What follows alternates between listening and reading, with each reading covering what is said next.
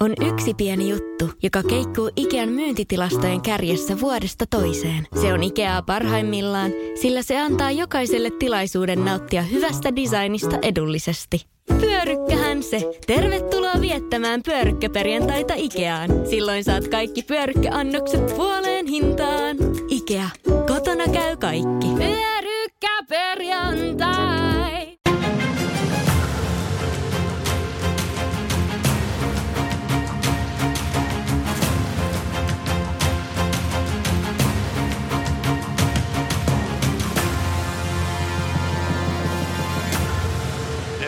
Tervetuloa Stadicap-podcastin pariin. Tänään studiossa mun kanssa juttelemassa on henkilö, jonka sanotaanko nyt tälle, että ei kovin montaa ihmistä ole, ketä en uskaltaisi haastaa tietokilpailuun, minkä aiheena on jalkapalloa, mutta luulen, että häntä vastaa kyyti olisi kylmää. Palloliiton huippujalkapallopäällikkö Marianne Miettinen, tervetuloa. Kiitos ja sanon, että äh, voisit haastaa tietokilpailun, mutta älä naisjalkapallosta. Pidetään tämä mielessä. Tota, hei, alkuun kahdeksan nopeata kysymystä. Mä heitän sulle täältä jonkun aiheen, niin sano nopeasti, mitä tulee mieleen. Yes, antaa mennä. Hyvä. Jalkapallo. Suuri rakkaus, Joukkue. perhe, Yksilö. osa joukkuetta, Valmentaja. ö, osa joukkuetta, Tasoryhmät. hohoja, Puistolan urheilijat. rakas seura, jossa sain olla töissä. Paavo Eniä. Loistava jatsmies ö, ja hoikon naisten joukkuejohtaja. Stadicap. Hienoja muistoja. Hyvä, ne oli siinä. Kiitos. Ihan kympin suoritus. Ihan alkuun, voisitko sä kertoa lyhyesti, mikä sun tausta jalkapallossa on? Miten susta on tullut palloliiton huippujalkapallopäällikkö? Mä oon syntynyt jalkapalloperheeseen. Et se on oikeastaan lähtenyt siitä asti, kun olen osannut kävellä, niin siinä on kulkenut pallo mukana. Eli, eli Kuopiossa syntynyt on äh, savolaisjalkapalloverta verta suonissa ja, ja tota, mun isä, isä on ollut jalkapallon parissa oikeastaan aina mukana. Itse pelasi kupsissa ja kopareissa ja sitten myöskin tuli palloliittoon töihin töihin tuossa 70-luvun lopussa, äh, anteeksi 80-luvun alussa palloliittoon ja, ja silloin siitä asti se on ollut koko meidän perheen elämää iso osa. Ja itse aloitin pelaamaan joukkueessa kuusivuotiaana äh, PK50 tuolta Rekolasta, poikien joukkue. Silloin ei ollut tyttöjen joukkueita vielä, vielä kovinkaan paljon ja, ja se oli varmasti mulle yksi parhaimpia kehittymispaikkoja. Tämmöinen pieni paikallisseura, sopivan tasoinen jengi joukkueessa oli paljon myös mun luokkalaisia poikia ja elettiin ja hengitti, hengitettiin futista. Koulussa kaikki välitunnit pelattiin ja, ja sitten iltapäivisin kerrostalon pihalla siellä oli pelit pystyssä ja se jalkapallo oli niin kuin osa elämää. Sitten siitä muutettiin Tikkurilaan ja sitten pelasin Tipsissä tota, ö, yhdeksänvuotiaasta 13-vuotiaaseen, jonka jälkeen sitten, sitten tuli soitto HJKsta, että olisitko kiinnostunut siirtymään tänne ja siirryin HJKhon pelaamaan. Ja sitten joku sen vuoden pelasin naisten, silloista naisten SM-sarjaa ja lopetin sitten itse asiassa aika nuorena johtuen siitä, että muutin, muutin Jyväskylään ja silloin siellä ei ollut vielä naisten SM-sarjajoukkuetta ja ramppasin sieltä jonkin aikaa Helsinkiin, mutta, mutta sitten totesin, että, että tämä ei, tämä ei niin kuin arki kohtaa enää järkevää elämää opiskelujen ja jalkapallon yhdistämisenä ja, ja lopetin pelaamisen ja muutin aika pian takaisin ja sain saman tien soiton Juha Moilaselta, silloiselta Tipsin valmennuspäälliköltä, että lähtisitkö valmentaa. Ja kyseessä oli silloin Tipsin farmijoukkue, Sippo Vaarianan naisten joukkue ja, ja tota, sekä sitten heidän B-tytöt – joka oli niin kuin yhdistelmäryhmä. Ja mä sitä muutama päivän mietin, koska silloin oli, oli siinä joukkueessa oli mua vanhempia pelaajia sekä sitten sellaisia, kenen kanssa mä olin pelannut itse yhdessä, että onko tässä mitään järkeä. Ää, mutta mutta tota, sitten mä oon aina ollut sellainen ihminen, joka tykkää hulluistakin haasteista ja lähin, lähin sitten valmentaa, että vuodesta 96 asti, viime lokakuuhun asti olen valmentanut putkeen ja, ja tota, siellä on kaikenlaista matkan varrella. Jos me mentäisiin sinne sun ihan uran alkuun, nainen valmentajana jalkapallossa, niin oliko siellä jotain ennakkokäsityksiä? On siellä ollut ja on niitä, on niitä varmaan vieläkin. No ei ehkä nyt viimeisinä vuosina. Se, siinä nähdään se median vaikutus myös, että mulle se media on ollut enemmän sellainen paikka, että mä oon päässyt puhumaan siellä – jalkapallosta ja tuomaan, tuomaan niin kuin jalkapalloa lähemmäksi myös tavallisia ihmisiä, yrittänyt avata sitä peliä vaikka Ylen lähetyksissä ja playoff liittyy enemmän siihen, että mä halusin todistaa sen, että, että nainen voi valmentaa myös miehiä veikkausliikatasoisia pelaajia ja se oli se syy, syy miksi siinä, siinä olin mukana, että halusin haastaa itseäni taas niin kuin erilaisella jutulla. Mutta jos sinne niin kuin alkuvuosiin mennään, niin ylipäätänsä tyttöjen ja naisten jalkapallon asema oli tosi heikko, jos vertaa siihen, missä ollaan tänä päivänä. Että meidät on ajettu nurmikentältä pois treenaamasta ja sanottu, että tytöt ei täällä treenaa, että tuossa on hiekkakenttä vieressä. Ja, mutta ei se siihen niin kuin arkeen sinänsä. Mä valmensin silloin, kun mä pelasin vielä niin pari vuotta tipsissä itteeni neljä vuotta nuorempia tyttöjä, niin me tehtiin asiat ihan yhtä hyvin ja su- yhtä suurella palolla ja intohimolla ja vanhemmat oli yhtä innostuneena siinä mukana ja meillä oli tosi hyvä, hyvä se porukka silloin, että siinä omassa jengissä en kokenut mitenkään sitä, että, että tota, naisena olisi jotenkin vaikeampi olla siinä. Me, siinä oli pari muutakin valmentajaa, joiden kanssa yhdessä, yhdessä sitten koutsattiin. Ehkä isoin haaste on ollut se, että kun ö, jossain vaiheessa siirryin myös valmentaja kouluttajatehtäviin, niin mä väitän, että jos sinne luokkahuoneeseen olisi kävellyt minä ja joulupukki sisään samaan aikaan, niin ne olisi kuunnellut sitä joulupukkia ennemmin. Ää, ja, ja tota, se lähtökohta jo asetelmana, että nainen tulee puhumaan miehille ja opettamaan miehiä siitä jalkapallosta ja siitä pelistä, niin se oli aika kova paikka monelle miehelle. Joo, ja pakko antaa sulle kunnia nyt sen verran, että jos mä muistan oikein, niin 2016 oli Ylen, Ylen lähetyksissä ekaa kertaa, niin kyllä mulla on, mulla on jäänyt nimenomaan mieleen se, että sä olit siellä studiossa yksi asiantuntija. Siinä ei tuonut, sä et tuonut millään tavalla esiin sitä – että minä nyt naisena täällä vähän täällä, vaan se oli tosi anteeksi pyytelemätön siellä, että se oli niin kuin suoraa puhetta jalkapallosta ja semmoista tässä onkin tärkeintä, että jalkapallo puhuu, ei ne ihmiset siinä ympärillä. Kiitos ja, ja se on ollut tavoite hyvä, jos se, jos se on tullut sieltä ulos, koska aina voi joitain asioita löytää yhtäläisyyksiä sukupuolesta, että naiset on tämän tyylisiä ja miehet tämän tyylisiä, mutta sitten jokainen meistä on myös yksilöitä ja mä haluaisin aina tulla arvioitavaan ihan samalla tavalla kuin niiden, ne miesvalmentajat ää, ja myös sen mun asiantuntemuksen perusteella en, en sukupuolen, en ulkonäön, en, en ää, äänen painon tai jonkun muun, vaan se, mitä sieltä suusta tulee ulos. Ja, ja mä tiesin myös, että jokaista mun sanaa kuunnellaan tosi tarkkaan ja panostin siihen kyllä tosi paljon, että, että mä oon aina ollut tunnettu siitä, että mä valmistaudun hyvin. Ja valmistaudun niin hyvin, että ajattelin, että, että mun tavoite on se, että kukaan ei pääse sanomaan mun asiantuntemuksesta mitään. Että sitten jos joku ei tykkää mun paidasta tai mun hiuksista, niin sille mä en ihan hirveästi voi mitään unohdetaan toi sukupuoli tässä vaiheessa ja mennään tällaiseen ikäasiaan. Missään tapauksessa ikä ei kerro ihmisen osaamisesta ja e, niin kuin sukupuolikaan. Et, et se, se on niin kuin hyvin väärä lähestymistapa ja, ja varsinkin tänä päivänä, kun monet, monet nuoret valmentajat, netti ja sosiaalinen media, kaikki kun mahdollistaa sen, että sä voit itse opiskella ihan eri tavalla kuin aikaisemmin ja, ja verkostot ja kansainvälisyys on maailmaa auennut valmentajille ihan eri tavalla kuin se on ennen. Ja, ja siellä voi olla todella paljon niin kuin tietopohjasta ja, ja akateemista osaamista tai joku siviilialan koulutus, vaikka sulla on opettajan koulutus, sä oot todella taitava pedagogisesti, niin sulla on varmasti enemmän osaamista silloin kuin vaan jollain vanhemmalla ihmisellä. Mutta sitten sit toinen ehkä, minkä mä oon niin kuin oppinut tässä vuosien varrella, niin niin kyllä sitten sillä loppujen lopuksi sit sillä elämänkokemuksella, niin silloin kyllä aika iso merkitys sitten ollut ainakin mun kasvussa. Että et niin kun, sit kun sen tiedon ja sen elämänkokemuksen pystyy yhdistämään, niin mä oon kokenut, että nyt mä oon niin rupean olemaan vasta parhaimmillani.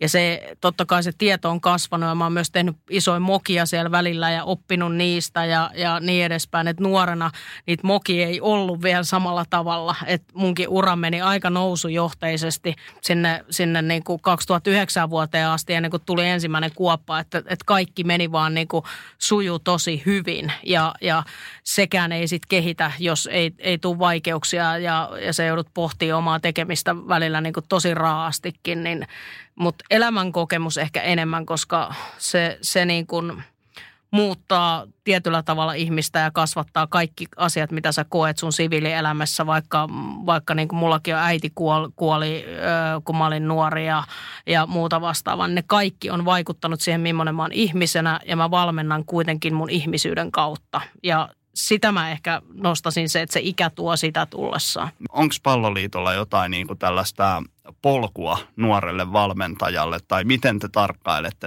valmentajia? Tuo on tosi hyvä pointti ja tiedän, että seuraavassa strategiakaudessa nyt, joka, joka niin kuin alkaa sitten syksynä, niin siellä on käyty keskustelu, keskustelua tämmöistä valmentajaohjelmasta nimenomaan, mihin, mihin löydettäisiin niitä potentiaalisia valmentajia, eikä välttämättä taas kerran puhuta pelkästään iästä, vaan, vaan myöskin 60 voi olla uudestaan syttynyt ja palaa ihan yhtä lailla sille jalkapallolle kuin se 15-vuotias. Ja, ja siinä nähdään niin potentiaalia tulevaisuuden varren. Mutta tiedän, että seuroilla on ollut tämmöisiä nuorten valmentajien ihan rekrytointiprojekteja, prosesseja. Vaikka VJS aikoinaan aloitti sellaisen, että he haki nuoria valmentajia ja me toteutetaan tyttö- ja naispuolella tällä hetkellä meidän talenttivalmentajille mentorointiohjelmaa. Eli jokainen nuorten maajoukkue valmentaa on yhden talenttivalmentajan mentori. Ja, ja tuossa iässä, niin varsinkin nuorille kokemattomammille valmentajille, niin se olisi tosi hyvä, että siinä olisi vierellä joku, kenen kanssa kulkea sitä matkaa, joka, joka pystyy sparraamaan, ei, ei varsinaisesti kouluttamaan, vaan auttaa sitä, sitä nuorta kasvaa niin ihmisenä kuin valmentajana sitten kohti sitten sitä omaa valmentajuutta.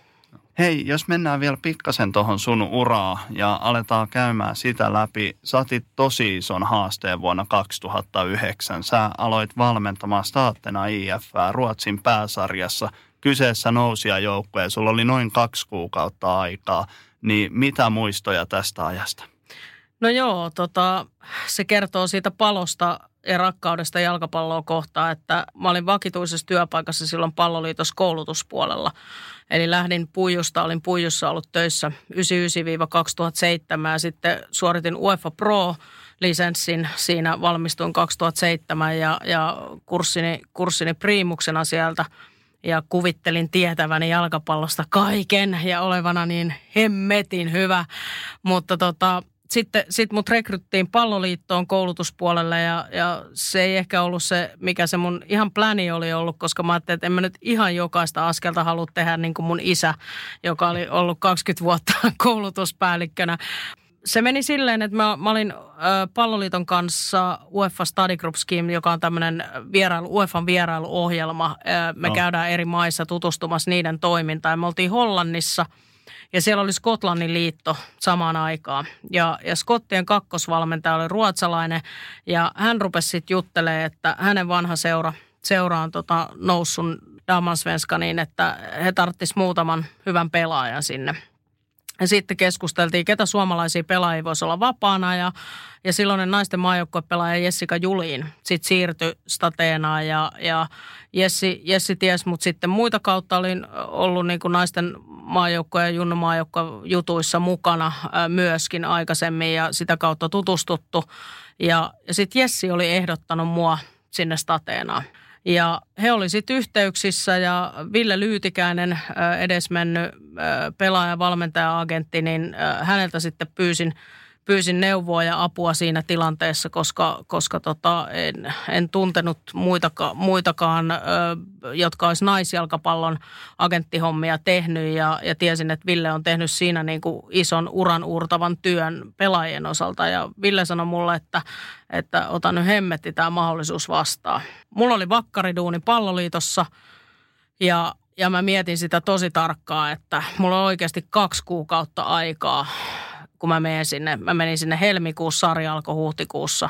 Että mä en ole niin kuin nähnyt pelaajia. Mä en ole pystynyt rekryä sinne yhden yhtä pelaajaa. Me ei pystytty harjoittelemaan. Mä en tiedä, missä kunnossa ne on. Mä en tiedä riittävästi vastustajista, YM, YM. Mutta sitten niin kuin mä sanoin tuossa alussa, että mä rakastan haasteita. Ja sitten to, toisekseen niin mä kuvittelin osaavani niin paljon, että, että mä ajattelin, että no kyllä mä tästä selviin. Mä pari päivää oikeasti itkin kun mä mietin sitä, että, että mulla on asunto, mulla on asuntolaina, mä oon sinkku, mä jätän vakityöpaikan, mä otan tosi iso riskin siinä, että mä lähden, lähden päätoimiseksi valmentajaksi, että se voi olla, että mä saan mono saman tien sieltä ja sit mulla ei ole mitään ja millä mä maksan mun kämpät ja muut ja Mutta sitten Jyrki Heliskoski sanoi mulle, että, että Marianne, että sä tuut katua sitä, jos et sä lähe. Sä pääset aina takaisin ja hyville ihmisille löytyy aina töitä. Että uskalla ottaa se riski. Ja koska mä rakastin valmentamista niin paljon ja halusin edetä sillä polulla, niin sitten mä lähin. Ää, käytin säästöni, kun maksel, makselin tota asunnon, asunnon noita korkoja pois ja sitten sain siihen vuokralaisen ja, ja muutin, muutin Ruotsiin. Olin toki asunut Ruotsissa aikaisemminkin jo perheen kanssa ja yksin sitten 98 valmensin myös siellä, että osasin kielen. Että tiesin silleen, että, että ei nyt ihan niin kuin pudoteta, pudoteta jonnekin äh, tota, oudolle planeetalle, vaan, vaan niin kuin ruotsalainen jalkapallo sille oli tuttu ja yhteiskunta ja kieli. Hullu haaste ja eihän se sitten ihan kauhean putkeen mennyt. Joo, mitkä siellä oli ne suurimmat syyt sille, minkä takia se ei ihan onnistunut se projekti? Mm. No kyllähän se ensimmäinen oli se, että se valmistautuminen siihen kauteen sillä joukkoilla oli ollut heikko. Toinen iso syy oli se, että – nousia joukkoja, joilla tosi vähän rahaa. Ne nousi vähän niin kuin yllättäen. Ne ei ollut suunnitellut sitä etukäteen, että ne tavoittelee sitä. Ne ei kerennyt eikä pystyneet rekrytoimaan sinne Damasvenskan tasoisia pelaajia. Eli siellä oli ehkä kolme, neljä sellaista, joka olisi kelvannut niin kuin muihinkin seuroihin. Ja muut oli sitten ykkösestä, ykkösessä niin kuin kasvaneita nuoria pelaajia, jotka ei ollut vielä Damasvenska tasoisille kasvanut sinne. Mutta sitten kyllä se kolmas syy oli se, että – että mistä mä sitten sain palautettakin Jessikalta ja, ja missä mä jouduin niin kuin itteni kanssa tosi pitkään puntariin sen, sen epäonnistumisen jälkeen, niin oli se mun johtamistapa. Vaikka kuinka paljon mä tiesin siinä hetkessä mukamas jalkapallosta, niin se mun tapa johtaa ja käsitellä sitä joukkuetta, niin ne ei sen jälkeen, kun rupesi tappioita tulee, niin ne ei enää pystynyt ottaa sitä mun viestiä vastaan, johtuen siitä johtamistyylistä. Ja mä oon tänne ennenkin sanonut, että vaikka saisit Pep Guardiola, niin jos, jos sulla ei ole kontaktia niihin ihmisiin, jos ne ei, ei niin kuin ole innostuneita, inspiroituneita, motivoituneita, koe mer- itsensä niin kuin merkitykselliseksi osana sitä joukkuetta – ja, ja se ilmapiiri on enemmän, enemmän niin kuin epäonnistumisen pelon ilmapiiri kuin, niin kuin turvallinen ilmapiiri, joka kannustaa sua yrittää ja, ja kokeilee ja, ja niin kuin, ö, osallistumaan.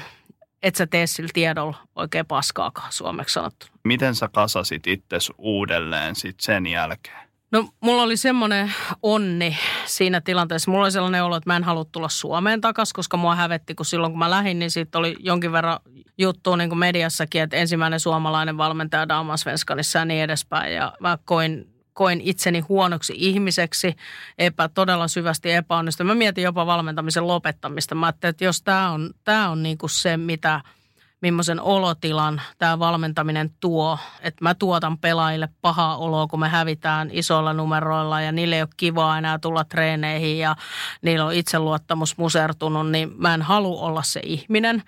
Mutta Anne Mäkinen, mun, mun niinku, lapsuudesta ajan, ajan hyvä ystävä – niin hän pelasi samassa sarjassa. Silloin hän asui Tukholmassa, pelasi AIKssa ja, ja mä menin sitten Annen luokse. Mä olin pari viikkoa siellä Annen luona ja siinä oli se hyvä puoli, että Anne pystyi myös realistisesti katsomaan niin kuin sitä, että jollain tavalla niin kuin pienentää sitä mun tuskaa siinä, että se ymmärrys siihen, että mikä oli se joukkueen lähtökohta ja taso ja pelaajien, pelaajien taso, niin, niin toi niin kuin sitä näkemystä kanssa, että mä syytä pelkästään kaikesta itseäni.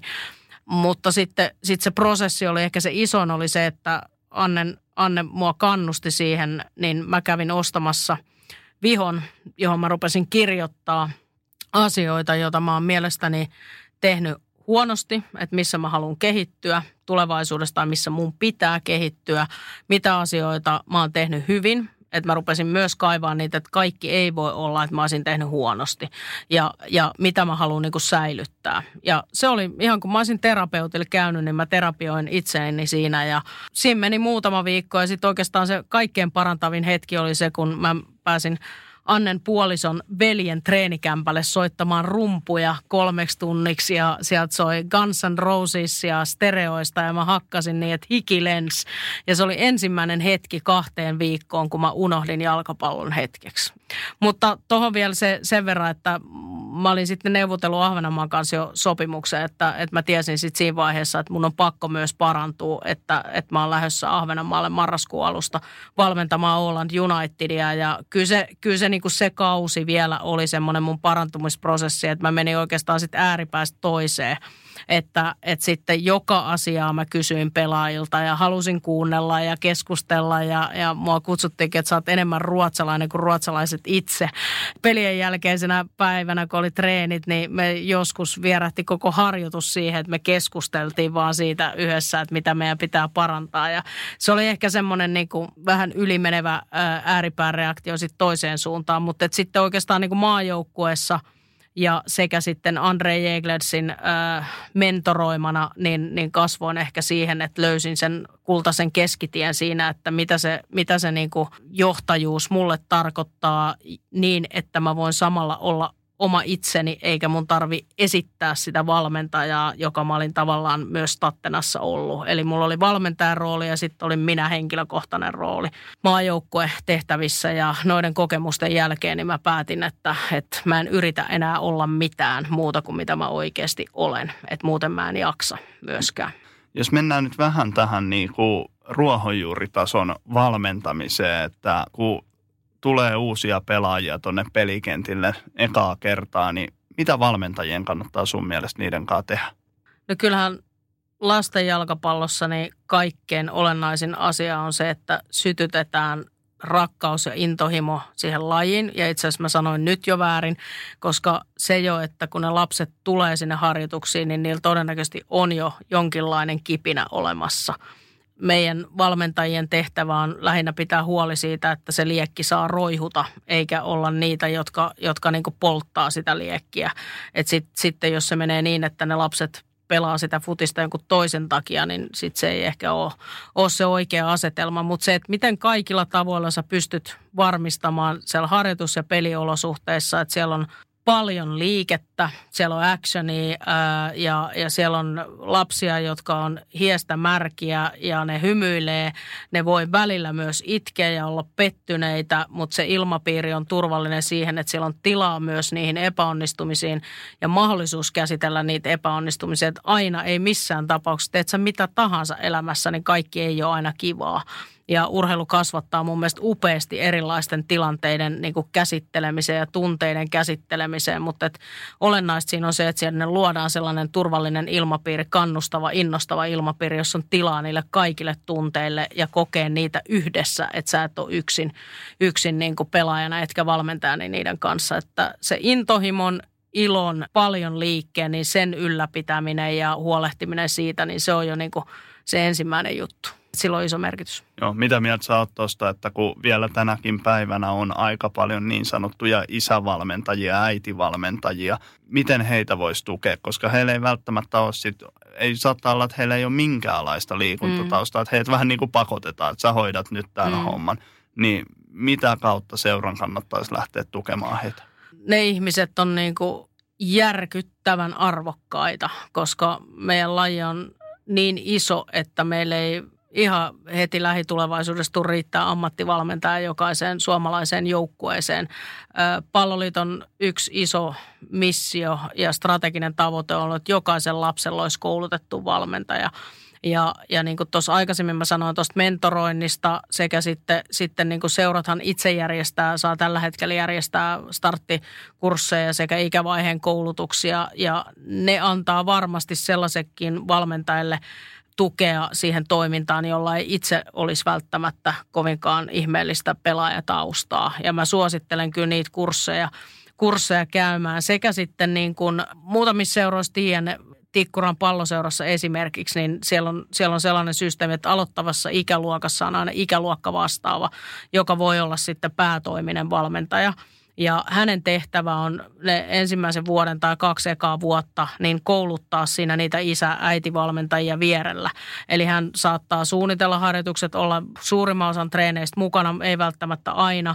Niin jos seurat pystyisi luomaan sellaisia rakenteita, että ne isät ja äidit ei joudu saman tien niin kuin sinne syvään päähän ilman, että siinä on joku edes jonkun aikaa alussa sparraamassa ja kouluttamassa ja mentoroimassa, niin uskon, että se auttaa. Ja tätä vartenhan meillä on ollut myös tuutareita, jotka, jotka on tukenut. Mutta sitten kaikkialla ei ole sitä mahdollisuutta, niin kyllä mä sanoisin, että, että se starttikurssikin, itse oli just apukouluttajana yhdellä sellaisella jaksolla, niin, niin se on todella hyvää materiaalia ja se on tosi, tosi niin kuin monipuolisesti rakennettu lasten ohjaamiseen liittyvä koulutus ja siitä saa varmasti apuja. Mennään vähän sitten iässä eteenpäin. Nuoret on ehkä sulle sellainen sydämen asia, kun puhutaan jalkapallon valmentamisesta. Niin puhutaanko vaikka 10-12-vuotiaita, mm. aloitetaan heistä. Mitä heidän kanssa kannattaa tehdä treeneissä? Me ollaan just nyt päivittämässä meidän pelaajakoulutuslinjausta ja se lähtee oikeastaan liikkeelle tuosta 13-vuotiaasta asti Helmari, Helmari-toiminnasta. Ja, ja kyllä niin kuin yksi iso asia on meillä se, se asennemuutos joka liittyy vähän, mistä puhuttiin tuossa alussa, että jalkapallo olisi tytöille myös urheilua, ei pelkästään harrastelemista. Se on tosi tärkeää, että jokaiselle löytyy se oma taso, että, että meidän jalkapallossa pitää olla mahdollisuus harrastella ja pelata vaikka puulaakisarjoja ja kaverisarjoja, mutta sitten jos ajatellaan niin pelaajan kehittymisen näkökulmasta, niin olisi tosi tärkeä se asenne siihen, että se jalkapallo on myös tyttöjen tasolla urheilua. Ja, ja se liittyy, liittyy siihen urheilullisiin elämäntapoihin, urheilijaksi kasvamiseen. Se on oma iso kokonaisuutensa, mikä, mikä pitäisi olla jo tuossa vaiheessa osana. Sitten toinen näkökulma on se, että – tyttöjen ja poikien fyysinen kehitys etenee vähän eri tahtia. Tyttöjen tämmöinen pituuskasvun huippuvaihe on siellä noin 11,5-12 vuoden ikänä ja ikävaiheessa useimmiten. Ja, ja se tarkoittaa sitä, että siinä vaiheessa voidaan aloittaa jo erityylinen fyysinen harjoittelu kuin pojilla, joilla pituuskasvu huippu on vähän myöhemmin. Ihan suomeksi suoraan sanottuna voimaharjoittelu. Esimerkiksi oman kehon painolla ensin ja huolellisesti tekniikoita miettien ja koko ajan miettien sitä, että miten nämä asiat liittyy lajiin ja miten, miten tämä siirtyy siihen pelisuoritukseen, vaikka suunnanmuutos nopeuteen tai, tai ensimmäisen askeleiden räjähtävyyteen. Se fysiikka on tosi tärkeä pohjan luojana siihen, että sä pystyt sit pelissä toteuttaa niitä jalkapallotekoja, mitä sä haluat tehdä. Eli sä jaksat sen koko ottelun ajan, jos se on vaikka peliaika kaksi kertaa 25 minuuttia, niin sä jaksat toteuttaa korkealla tasolla koko ajan niitä, niitä sun ta- teknistaktisia suorituksia. Ja, ja sitten tietenkin niin kuin yksi asia, missä me ollaan – edelleen jäljessä ää, niin kuin keski-eurooppalaisia maita, niin on, on teknistaktinen osaaminen. Ja me ollaan Suomessa onneksi menty ää, tosi hyvään suuntaan siinä, että, että ää, meillä ei ole enää – kovinkaan paljon semmoista jonossa seisoskelua ja, ja pelkästään pari harjoitteita niin, että me syötellään toisillemme tässä vastakkaan, vaan ne su- suoritukset liittyy siihen peliin jollain tavalla ja siellä on aina se havain, havainnointi, päätöksenteko, ketju olemassa, että, että vaikka sä tekisit sen syöttöharjoitteen niin, että sinne on vastustaja, niin siihen liittyisi aina joku, että sä havainnoit jotain, teet sen perusteella päätöksen ja sitten toteutat sen suorituksen.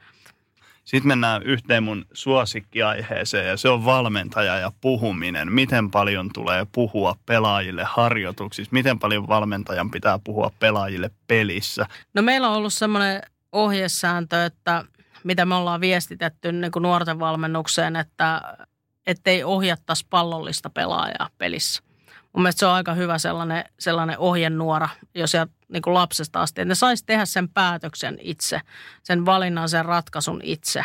Koska sitten mulla on ihan käytännön esimerkki, että sitten kun mennään U20 MM-kisoihin pelaamaan Kanadaa vastaan Torontossa Kanadan kotikentällä ja siellä on 16 000 katsojaa, niin se vieressä oleva toppari ei kuule edes sen toisen toppari huutoa. Että et, tota, et pelaajia pitäisi pystyä kasvattaa koko ajan siihen, että kun se peli pyörii siellä kentällä, niin ne on ne, jotka tekee ne valinnat ja ne ratkaisut.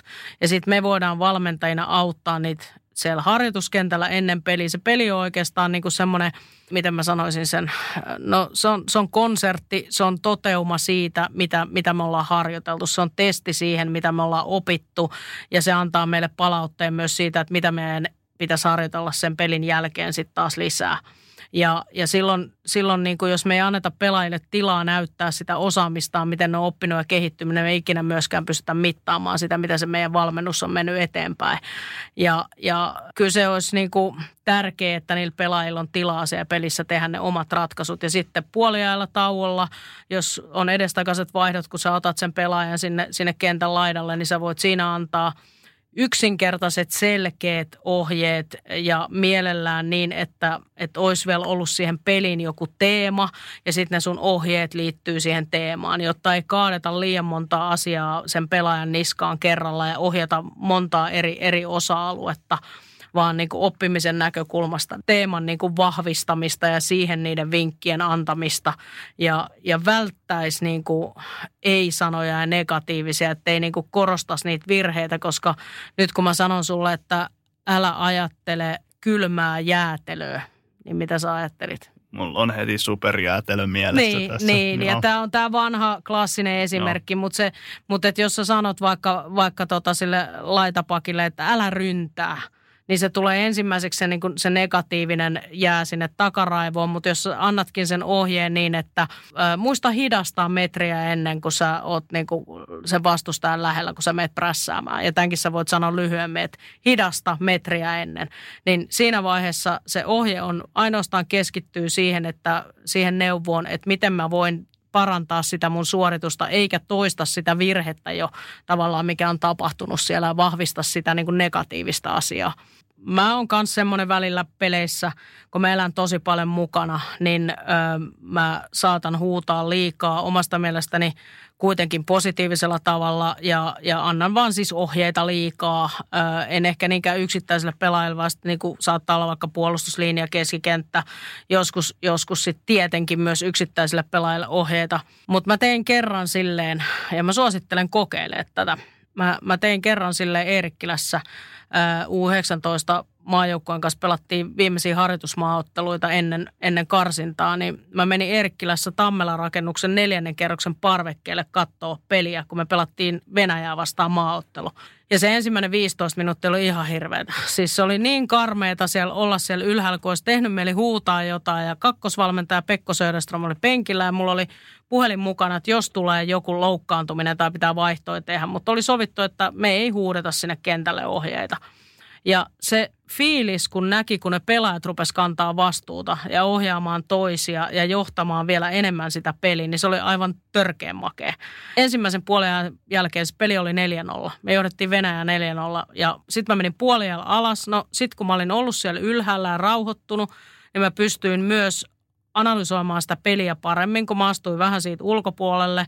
Ja mä pystyin puolialla myös auttamaan niitä pelaajia paremmin siinä, että mitä, mitä voisi tehdä vielä paremmin tai toisin toisella jaksolla. Me voitettiin se peli 8-0. Kyllä, ja se on ihan sama paljon se ottelu päättyy, kun pelaaja on vaikka yhdeksänvuotias. Jos se ei opi siitä mitään, niin se on ihan hyödytön se matsi. Niin, paitsi nyt tullaan tähän, että tämä on, onkin taas yhden podcastin aihe lisää. Kilpailu pitää aina olla. Kilpailu pitää kannustaa ja tytöis varsinkin yksi haaste on se, että, että tytöt ei välttämättä ole aina valmiiksi niin sisäsyntyisesti kilpailullisia kuin pojat. Tämä on nyt ilkeä yleistys, mutta, mutta näin se monesti on. Ja meidän pitää ruokkia myös sitä, että me halutaan kilpailla, koska siinä ottelussa on kyse siitä, että siellä on kaksi joukkuetta, jotka kilpailee siitä, että kumpi voittaa. Ja aina sitä voittoa pitää tavoitella ja pyrkiä ja, ja saa harmittaa. Siis voi vitsi kuin monta kertaa mä oon lähtenyt, siis mulla ei saanut puhua pelien jälkeen niin kuin useampaan tuntiin, jos me oltiin hävitty, kun mä olin niin vihane. Sama juttu. Niin, niin että se, se, se kertoo myös siitä palosta ja halusta voittaa, koska siitä on kuitenkin urheiluskysymys myös äh, syvimmillään. Mutta sitten mikä, mikä sen niin kuin voiton merkitys on, mikä sen merkityksessä annetaan niin kuin pitkässä kehitysprosessissa ja se ei saa mennä sen lapsen tai nuoren identiteettiin, että sä oot nyt huono ihminen siksi, että sä mokasit ton maalintekopaikan tai muuta vastaavaa. Mutta aina pitää yrittää voittaa ää, ja, ja tehdä parhaansa ja saa harmittaa, kun häviää. Mutta sitten, sitten loppujen lopuksi niin, niin ää, isompi merkitys on sillä, että siitä tulee ää, Anne Mäkinen tai, tai Heidi Kollanen pitkässä juoksussa, eikä se, että voitettiinko me se yksi Stadikapin ottelu 9-0 vai hävittiinkö me se 2-0. jos annetaan ihan tällainen niin kuin käytännön esimerkki, kuin olin nuoria, sanotaan, että enemmän intohimoa kuin sitä järkeä siinä valmennuksessakin oli, niin oli tilanne, missä meidän pelaaja, tai itse asiassa meidän kaksi pelaajaa pääsi kahdella yhtä vastaan. Ja siinä pelin tiimellyksessä eläydyin mukaan. Mä huusin ö, vedä ja hänen oma vanhempansa huusi samaan aikaan syötä, mm. niin voit vaan kuvitella, miten se pää pyörii ensinnäkin siitä. Ja en ala sen enempää tilannetta perkaa, mutta voin sanoa, että maalia siitä tilanteesta no niin. ei syntynyt. niin. Ja hän olisi saanut tehdä itse sen oman ratkaisunsa. Mm. Mitä hän tekee, niin ainakaan se lopputulos ei yhtään huonompi olisi ollut niin, siinä tilanteessa. Ja sitten sitä olisi voinut käsitellä sen tilanteen jälkeen tai ottelun jälkeen tai puolialla, että miksi teit tämän valinnan. Hän olisi saanut itse perustella. Ja sitten monesti pitää miettiä niin kuin sekin, että – kun me valmentajat ollaan se kentän laidalla, me ei nähdä sitä tilannetta samalla lailla kuin ne pelaajat, jotka on juuri siinä kulmassa ja, ja ne havainnoo vähän eri, eri niin kuin nä- näkökulmasta niitä asioita kuin me. Niin sen takia yleensä, kun mä menen neuvoa vaikka omia pelaajia jossain ratkaisussa, niin mä ensimmäiseksi kysyn, että mikä ajatus sulla oli tässä sun valinnassa? Miksi sä teit tämän valinnan ja, ja mihin se perustuu? Mitä sä havainnoit ja, ja niin kuin, missä oli meidän omat pelaajat, missä vastustajan pelaajat? Mä pääsisin kiinni siihen, että mitä se ajatteli, koska niin kuin mä sanoin, ei ole aina yhtä oikeaa tai väärää ratkaisua. Ja, ja sitten sen jälkeen me voidaan alkaa keskustella, että olisiko ollut joku parempi vaihtoehto tähän tilanteeseen. Mutta jos sä heti meet sanoo sen ratkaisun tai varsinkin negatiivisen asian palautteen siihen tai vaan kerrot sille, miten sen pitää tehdä, niin se ei synnytä sitä omaa ajattelua ja oivallusta ja myöskään niin kuin kehittymistä sit siinä tilanteen ratkaisussa tulevaisuudessa. Tota, hei, mä oon ottanut vähän ylös tällaisia, niin kuin, mitä tosi helposti laitetaan vastakkainasetteluun. Mm. Mä alan heittelee sulle täältä näitä, niin kerro oma mielipiteesi. Joo. Yksilö vastaan joukkue. Ei ole sellaista. Ei, ei, tämä on joukkuelaji, jolloin, jolloin tota, yksilö on aina osa joukkuetta. Jalkapallossa yksikään tilanne ei ole sellainen. Ehkä maalivahdilla voi olla jo joitain, vaikka rangaistuspotku sellainen, että siihen ei vaikuta niin kuin muut omat pelaajat. Mutta, mutta tota, aina on se tilanne mikä tahansa, niin siihen vaikuttaa sun, sun muut ympärillä olevat pelaajat. Ja se on tärkeää, että, että me kasvatetaan joukkue pelaaja, mutta me kohdellaan niitä yksilöllisesti huomioiden se ihminen, persona, sen vahvuudet, sen kehitettävät ominaisuudet, mutta se on aina osa joukkuetta. Sitten taktiikka vastaan tekniikka. Me puhutaan nykyään teknistaktisesta osaamisesta, eli ne liittyy toisiinsa, mutta on olemassa tutkimuksia ja viitekehyksiä sen, sen suuntaisesti, että taito mahdollistaa päätöksenteon ja, ja niin kuin ne ratkaisut. Eli jos vaikka mä näkisin ö, sen metrin aikaikkunan siinä tai sen tilan, metrin tilan ja sen lyhyen aikaikkunan, mutta jos mä en pysty toteuttaa teknisesti sitä, niin, niin mä en myöskään pysty silloin hyödyntämään sitä. Eli sä tarvitset sen taidon, jotta sä pystyt toteuttaa sen taktisen tai pelillisen valinnan, mutta, mutta sitten niin kuin myöskään tekniikkaa ei pidä irrottaa liikaa silleen, että se, niin kuin mä sanoin aikaisemmin, että siihen liittyy havainnointi ja päätöksenteko, että se, siihen pitää liittyä se, mutta sitten tarvitaan myös toistoja vaikka pääpelissä niin, että, että tota, jos me vaan pelkästään pelataan, niin sä et välttämättä saa riittävästi toistoja yksittäiselle pelaajalle oppia sen vaikka hyppipuskun tekniikkaa. Ja, ja monesti silloin sä saatat joutua ä, palaamaan, että sä vaikka ensin pelaat jotain pääpeli, pienpeli, sit sä huomaat, että okei, ne ei vielä hallitse tota, sit sä meet ja harjoittelet sitä teknistä suoritusta ja sit sä viet taas sen sinne peliin. Että on tärkeää myös, että niitä toistoja tulee riittävä, riittävä määrä. Nyt mä voisin kuvitella, että tästä tulee niin sun suosikkikysymys. Tytöt vastaa pojat voiko ne pelaisi paljon niin. ja ja tota, ei pelkästään niin, vaan yhdessä.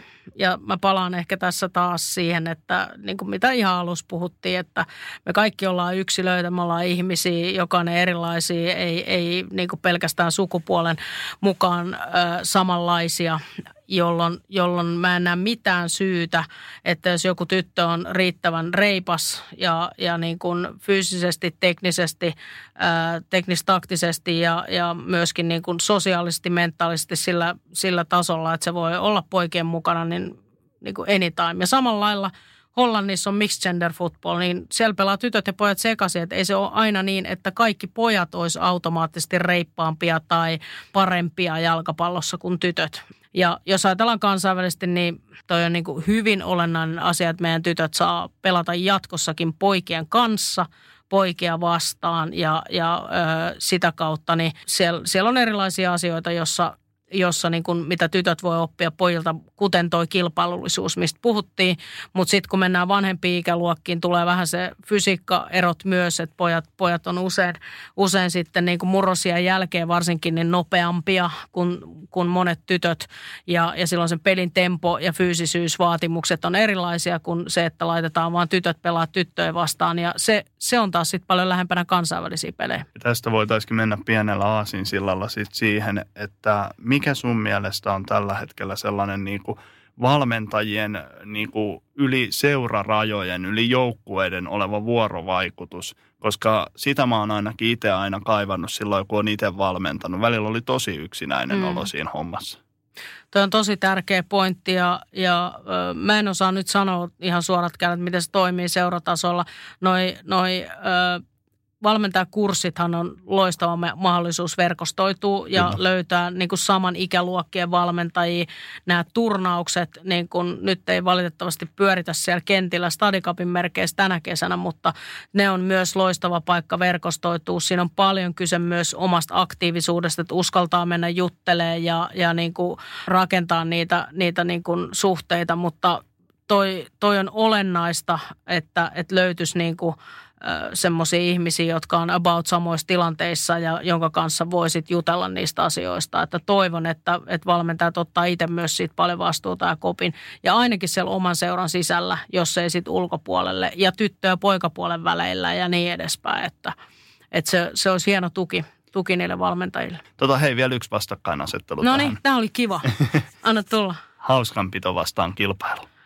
Öö, mun mielestä kilpailu on hauskaa. Siis kyllähän me pelataan myös siksi, että se peli on niin siisti. Että et se, se kaikki, niin kuin, että me toimitaan siinä yhdessä ja, ja siinä välillä puolustetaan, välillä hyökätään. Sä et voi ikinä tietää, mitä tapahtuu. Siinä on aina vastustaja mukana siinä pelissä, muuttuvat olosuhteet, äh, ongelmanratkaisu ja kaikki. Siis kyllä mua niin se itse peli kiehtoo myös, mutta sen pelin tarkoitus on tehdä maaleja ja olla päästämättä maaleja omaan päähän. Ja silloin se tarkoittaa sitä, että se lähtökohta on se, että me pyritään aina voittaa se peli. Ja jos tartutaan tuohon, niin mikä sun mielestä on tällä hetkellä toi nimenomaan tuollainen kilpailu vietti suomalaisissa nuorissa pelaajissa? Koska mä oon kuullut useinkin puhuttavan siitä, että suomalainen jalkapalloilija ei osaa kilpailla samalla tavalla kuin vaikka saksalainen jalkapalloilija. Niin onko mm. tässä asiassa menty eteenpäin? Kyllä mä sanoisin, että tuossa maajoukkueessa, kun katsoo noita pelaajia, niin kyllä ne kaikki haluaa voittaa, ne haluaa kilpailla, paitsi joku team building tehtävän niille, että ne taistelee toisiansa vastaan jossain, jossain niin kuin ihan jalkapallon ulkopuolisissa jutuissa, kokkisodassa tai missä tahansa, niin se, se on aivan raivosaa se kilpailu. Että ihan mikä asia tahansa. Ehkä sitten siinä on se, että me jo valitaan tietenkin sinne tietyn tyylisiä pelaajia, että ei pelkästään teknistaktisesti, fyysisesti, vaan me katsotaan myös sitä niin kuin henkissosiaalispuolta. Että ne, ne olisi sellaisia, joilla on se palo myös kilpailla ja itseään vastaan myös ja omaa kehittymistä. Kyllä me varmasti saataisiin olla siinä parempia. Mä ehkä luulen, tämä nyt, mä en tiedä, mä esitän oikeastaan vastakysymyksen, että luuletko se, että se on enemmän meistä aikuisista kiinni, jotka tekee siitä sellaista, että se ei olisi kilpailullista, jotta kenellekään ei tulisi pahaa mieltä, vai, vai onko se niistä lapsista ja nuorista oikeasti kiinni, että niille ei olisi sitä kilpailullisuutta itsessään ja sisäsyntyisesti. Että kuka sen niin kuin tekee sen tilanteen sellaiseksi? No mä oon itse asiassa pohtinut tätä mm. ja jos mä mietin niin kuin itseäni lapsena, niin mä en voi sanoa, mä en ollut missään nimessä joukkueen lahjakkain. Mä muistan, kun meillä on ollut jotain juoksukilpailuja ala-asteen luokalla, niin mä olin ihan siellä hitaimpien päässä. Mutta mä oon aina rakastanut kilpailua, vaikka mä en ole ikinä ollut niin sanotusti siellä korkeimmalla korokkeella. Ja tavallaan se ajoi itteekin eteenpäin. Että kyllä sitä sitten jossain vaiheessa alkoi pärjääkin yllättävän hyvin, kun jakso kilpailla koko ajan. Ja mä oon niin kuin miettinyt, että mi- mistä se johtuu johtuu, että koska sanotaan sitä, että jos voittaa, niin on helppo rakastaa sit sitä asiaa, mutta itsellä se on ollut, että vaikka hävisti, rakasti sitä asiaa silti, niin kyllä mä väitän, että siinä niin kuin tosi paljon on ollut sitä lapsuuden ympäristöä. Mulla on ensinnäkin kolme isoveljeä, yep. niin mä oon lähtökohtaisesti mm. ollut aina yep. se heikoin, joten se ei ollut mikään shokki, jos mä olin sitä. Mm. Ja mä vaan niin kuin tykkäsin siitä tosi paljon. Että kyllä mä väitän, että se on niin kuin ympäristötekijä ja vanhemmat vaikuttaa siihen hirveästi. Juuri näin. Eli miten me kasvatetaan, mitä me kannustetaan, millaisia edellytyksiä me luodaan ja myöskin miten me käsitellään sit sitä, että vaikka sä hävisit niille velille, niin ne varmaan silti tykkäs, e- että sä oot ihan kiva veli siitäkin huolimatta. Eli siitä kilpailusta ei tule semmoinen negatiivinen kokemus, vaan Joo, nyt ja kilpaillaan ne... ja sitten se on ohi ja sitten taas ollaan kavereita. Joo, ja ne tarvii maalivahin aina no niin. niihin pihapeleihin. Niin, niin. mutta tätä mä, tätä mä vähän niin kuin törkin tuohon suuntaan just, että ehkä se on, että se ei olekaan niin, että ne pelaajat ei oikeasti olisi sitä. Että en mä usko, että meidän puuro nyt niin erilaista on kuin Saksa. Saksa että samat Lidlit täällä on Suomessakin kuin Saksassa, mutta, mutta että millainen yhteiskunta, millainen kasvatus, mitä, mitä me ruokitaan ja mihin, mihin me kannustetaan. Ja edelleenkin palaan siihen, että sen turvallisen ilmapiirin luominen on lapsille ja nuorille A ja O. Ja sitten kun sä oot luonut sen, niin ne kilpailee ja pettyy ja nauttii voittamisesta niin kuin täysin sydämin. E, mutta sitten jos se, se kilpailu on ahdistavaa, pelottavaa ja, ja negatiivista, niin eihän se semmoista niin kuin kukaan jaksa pitkän päälle ja sitten tulee enemmän niin kuin taakka, taakka siinä vaiheessa sitten mä sanoin sulle alussa, että mä annan sulle luvan jutella tasoryhmistä, sun mm. suuri rakkauden kohde. Niin mitä mieltä sä olet tasoryhmät? Mä oikeastaan, mulla ei ole siihen oikeaa vastausta. Mä ymmärrän sen, että niin kuin puistolla urheilijoissakin, kun työskenteli pitkään ja se on semmoinen seura, joka otti aina vastaan kaikkia, haluskin paljon pelaajia eri ikävaiheessa edelleen, että ovet on auki ja muuta, niin sen haasteen sille valmentajalle, että jos sulla on – sulla on jo 40 tyttöä tai poikaa siinä joukkueessa ja sitten koko ajan tulee uusia pelaajia sisään, joilla ei ole, ei ole niin kuin jalkapallotaustaa. Sanotaan vielä vaikka 10-vuotiaanakin. Ja se on tosi tärkeää, että edelleen senkin ikäisenä saa tulla harrastaa, että me ei lyödä ovia kiinni niin kuin jalkapallo. Vaikka aloittaisit kolmekymppisenä, niin voit mennä näihin ikänaissarjoihin tai muihin. Ja silloin se käytännön haaste on oikeasti se, että siinä niin kuin etenemisessä niin voi tulla ongelmia, koska on niin eri tasoisia, eri lähtökohdissa. Se on vähän sama kuin ekaluokkalainen siinä vaiheessa hyppäisi koulussa niin kuin neljännelle luokalle ja sille ei ole niitä tietoja, taitoja, pohjaa. Ja varsinkin, jos sä valmennat yksin ja, ja sulla on ne niin kuin hirveä määrä niitä pelaajia, niin se eriyttäminen on tosi haaste. Mutta niin kuin ideaalimaailmassa lähtökohtastilanteessa, niin, niin siellä pystyisi olemaan eri tasoisia pelaajia siinä ryhmässä.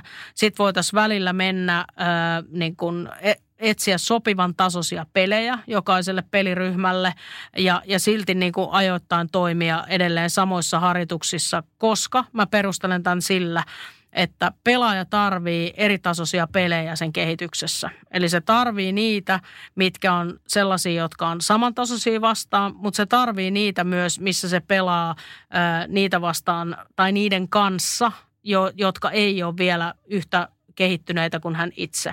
Ja silloin hän on sellaisessa roolissa, että hänen pitää opettaa, hänen pitää kannatella, hänen pitää olla niin kuin iso merkitys sille joukkueelle, että se joukkue pärjää. Ja sitten se tarvii niitä pelejä myös semmoisia vastaan, jotka on selkeästi itseänsä parempia, jossa se just ja just selviydyt, jotta sä taas voit nostaa itse seuraavalle tasolle. Ja, ja jos sä koko ajan pelaat ja harjoittelet vaan sellaisten kanssa, jotka on just samantasoisia kuin sinä, niin sulta jää nämä kaksi elementtiä puuttuu siitä kehityksestä kokonaan. Eli, eli niin kuin sitä mä miettisin tosi tarkkaan siinä niin kuin semmoisissa selkeissä kovissa jaoissa, että tämä on tämä ryhmä ja that's it. Et kyllä mä enemmän haastasin siinä, että jos on riittävästi valmentajia, niin ihan niin kuin valmentaa koulutuksessa tai opetuksessa luokassakin, niin kyllä me sielläkin meidän taitavat luokanopettajat pystyy eriyttämään sitä opetusta, antaa eri tasoisia tehtäviä. Toki futiksessa on se ero, että mä voin koulussa matikassa olla – heikko, koska mä en ollut siinä niin kauhean hyvä, niin mä otan itteni just siinä esimerkki. Ja sitten se mun vieressä oleva Niina, jo, joka vetää matikan kokeesta kympi, niin, niin sen edistyminen ei niin kuin, äh, heikkene sen takia, että mä en edisty hyvin, vaan meille voi antaa samantasoisia tehtäviä. Mutta kun me ollaan siinä kaksi vastaan yksi tilanteessa, ja jos sä et osaa antaa mulle hyvää syöttöä, kun mä oon täysin vapaa siinä maalin edessä, niin mun tekeminen ää, niin kun ei ole sillä tasolla mahdollista, mitä mä haluaisin ja kykenisin olevan. Että se, sen niin kuin huomioiminen on, on tärkeää myös, että mun, mun niin kuin se pelaaminen sit siinä joukkuessa ei heikkene sen takia ö, koko ajan, jos ympärillä on, on itseäni vähemmän kehittyneitä pelaajia. Mutta mä en tekisi ikinä semmoisia mustavalkoisia, että tossa ja tossa ja tossa, vaan, vaan niin pelaajat kehittyy hyvin eri tahtia. Nuorena varsinkin, on voit nähdä tuo maajoukkueessakin, että puolen vuoden aikana niin joku pomppaa ihan wow, toi on avauksen pelaaja yhtäkkiä. Sitten siinä on se riski, että usein sille ykköstasoryhmälle annetaan tosi paljon enemmän kaikkea, tapahtumia, valmennusta, laatua, YM-turnausreissuja ja sitten vaikka se kakkos- ja kolmosryhmä ei saa samaa, täysin, niin siinä vaiheessa me saatetaan jo nuoruusvaiheessa menettää sellaisia, jotka kehittyykin hitaampaa tahtia ja voisi olla kolmen, neljän vuoden päästä tosi hyviä pelaajia. Tämän takia niin, niin se on iso riski lyödä, lyödä niin semmoisia rajoja, että sä oot hyvä ja sä et ja meessä tonne ja sä oot tuolla. Ja tästä tullaakin siihen, että mikä on tällä hetkellä pelaajakehityksen taso Suomessa, jos verrataan muihin maihin? Meillä on tosi hyvä setti 16-19-vuotiaissa. Se, se lähtee paljon siitä, nyt mä lähestyn tätä ensimmäisenä liittotasolta, koska pelaajakehityksen tekee arjessa seurat ja liitto tukee seuroja. Eli näinhän se niin kuin oikeasti menee. Me yritetään tuoda viestejä ja apuja seuroille siihen pelaajakehitykseen, koska meillä on just toi, minkä sanoit, niin se kansainvälinen näkemys ja kokemus veikkaisin, että aika moni seura haluaisi kuitenkin, että sieltä omasta seurastakin joskus pääsisi maailmalle, vaikka se Essi Saini jotain muuta, että, että myös niitä huippupelaajia tulisi sieltä sitten, sitten niin kuin siihen ison joukon liikuttamisen lisäksi. 16-19-vuotias meillä on tosi hyvä urheilulukiosysteemi ja, ja se takaa pelaajille mahdollisuudet harjoitella hyvissä olosuhteissa, hyvässä valmennuksessa, hyvillä erinomaisilla tukipalveluilla, mitä Olympiakomitean kautta ja Urheiluakatemian kautta tarjotaan. Ja, ja meillä on olemassa nyt jo pari tämmöistä akatemiaversiota, Helsinki Football Academy ja sitten Tampereella Tam, Tampere Football Academy, minkä kautta niin pelaajien se laadukas arki ja se kokonaisuus pystytään rakentamaan sellaiseksi, että, että heillä on ravitsemusvalmennusta, psyykkistä valmennusta, fysioterapia, kaikki tämmöistä ihan niin kuin suuren maailman tyyliin niin sanotusti. Mutta sitten se lapsuus- ja nuoruusvaiheessa, niin kyse ei ole niin kuin resursseista aina, vaan kyse on siitä ihan jokapäiväisestä tekemisestä. Ja me tarvitaan sinne lisää koulutettuja valmentajia. Me laahataan tietyissä asioissa jäljessä, joku ne pelaajat tulee sinne 16 vuotta. Se fysiikka oli yksi osa-alue, se on, se on yksi palanen kokonaisuudesta, mutta myös siinä teknistaktisessa osaamisessa.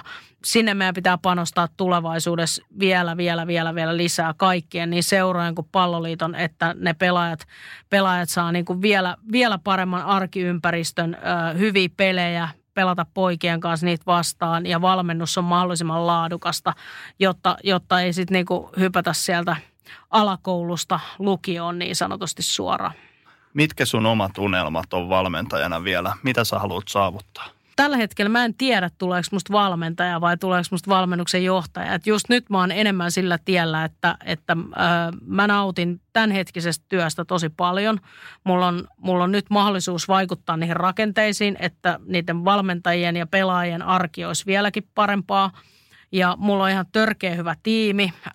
Siellä on, siellä on eri-ikäisiä valmentajia. Nuorin on alle 30 meidän aluevalmentaja Akano Okomo ja sitten, sitten Marko Saloranta on kaikkein kokeneen ja, ja sitten vanhin iältänsä myös siitä tiimistä ja muut siinä välissä. Siellä on paljon osaamista, erilaista osaamista, paljon ö, haastoa, erilaisia mielipiteitä ja sitten kuitenkin kaikki tekee niin kuin, ö, täyden sydämellä siihen samaan suuntaan, että kehitetään suomalaista futista. Niin mä nautin työskennellä sen tiimin kanssa tosi paljon ja haluan tehdä tänään mun työni niin hyvin kuin mahdollista, koska se vaikuttaa siihen, että mä en edes tiedä, mitä ikkunoita mulla vielä aukeaa sitten parin vuoden päästä. Et mä en tiedä.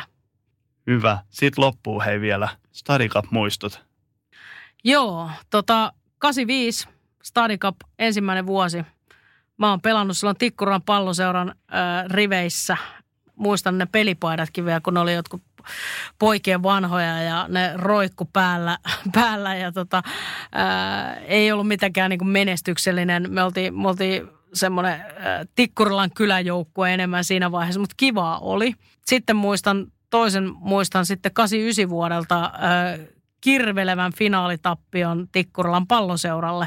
Pelasin silloin HJKssa ja velodroomilla velolla oli finaalit. Ja ne oli aina tosi upeita tapahtumia. Se oli aina ihan täynnä se velo ja, ja siellä, siellä niin kuin molemmilla puolilla se porukka istui siellä niin kuin pyöräilyalueella ja, ja tota, mä olin välierän pilkkuskapassa upottanut pallon oikeaan ylänurkkaan, mihin mä yleensä vedin – ja finaalissa tein maalin peliajalla niin, että me oltiin tappiolla ensin, että päästiin siihen pilkkuskapaan, mutta sitten pilkkuskapas mokasin.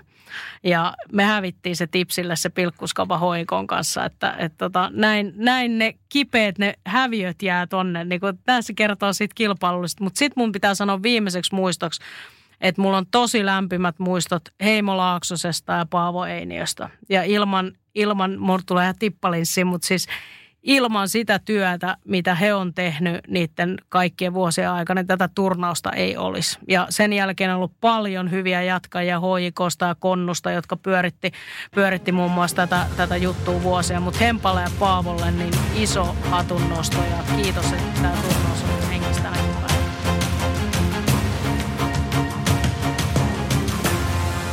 On yksi pieni juttu, joka keikkuu Ikean myyntitilastojen kärjessä vuodesta toiseen. Se on Ikeaa parhaimmillaan, sillä se antaa jokaiselle tilaisuuden nauttia hyvästä designista edullisesti. Pyörykkähän se! Tervetuloa viettämään pyörykkäperjantaita Ikeaan. Silloin saat kaikki pyörykkäannokset puoleen hintaan. Ikea, kotona käy kaikki. Pyörykkäperjantaa!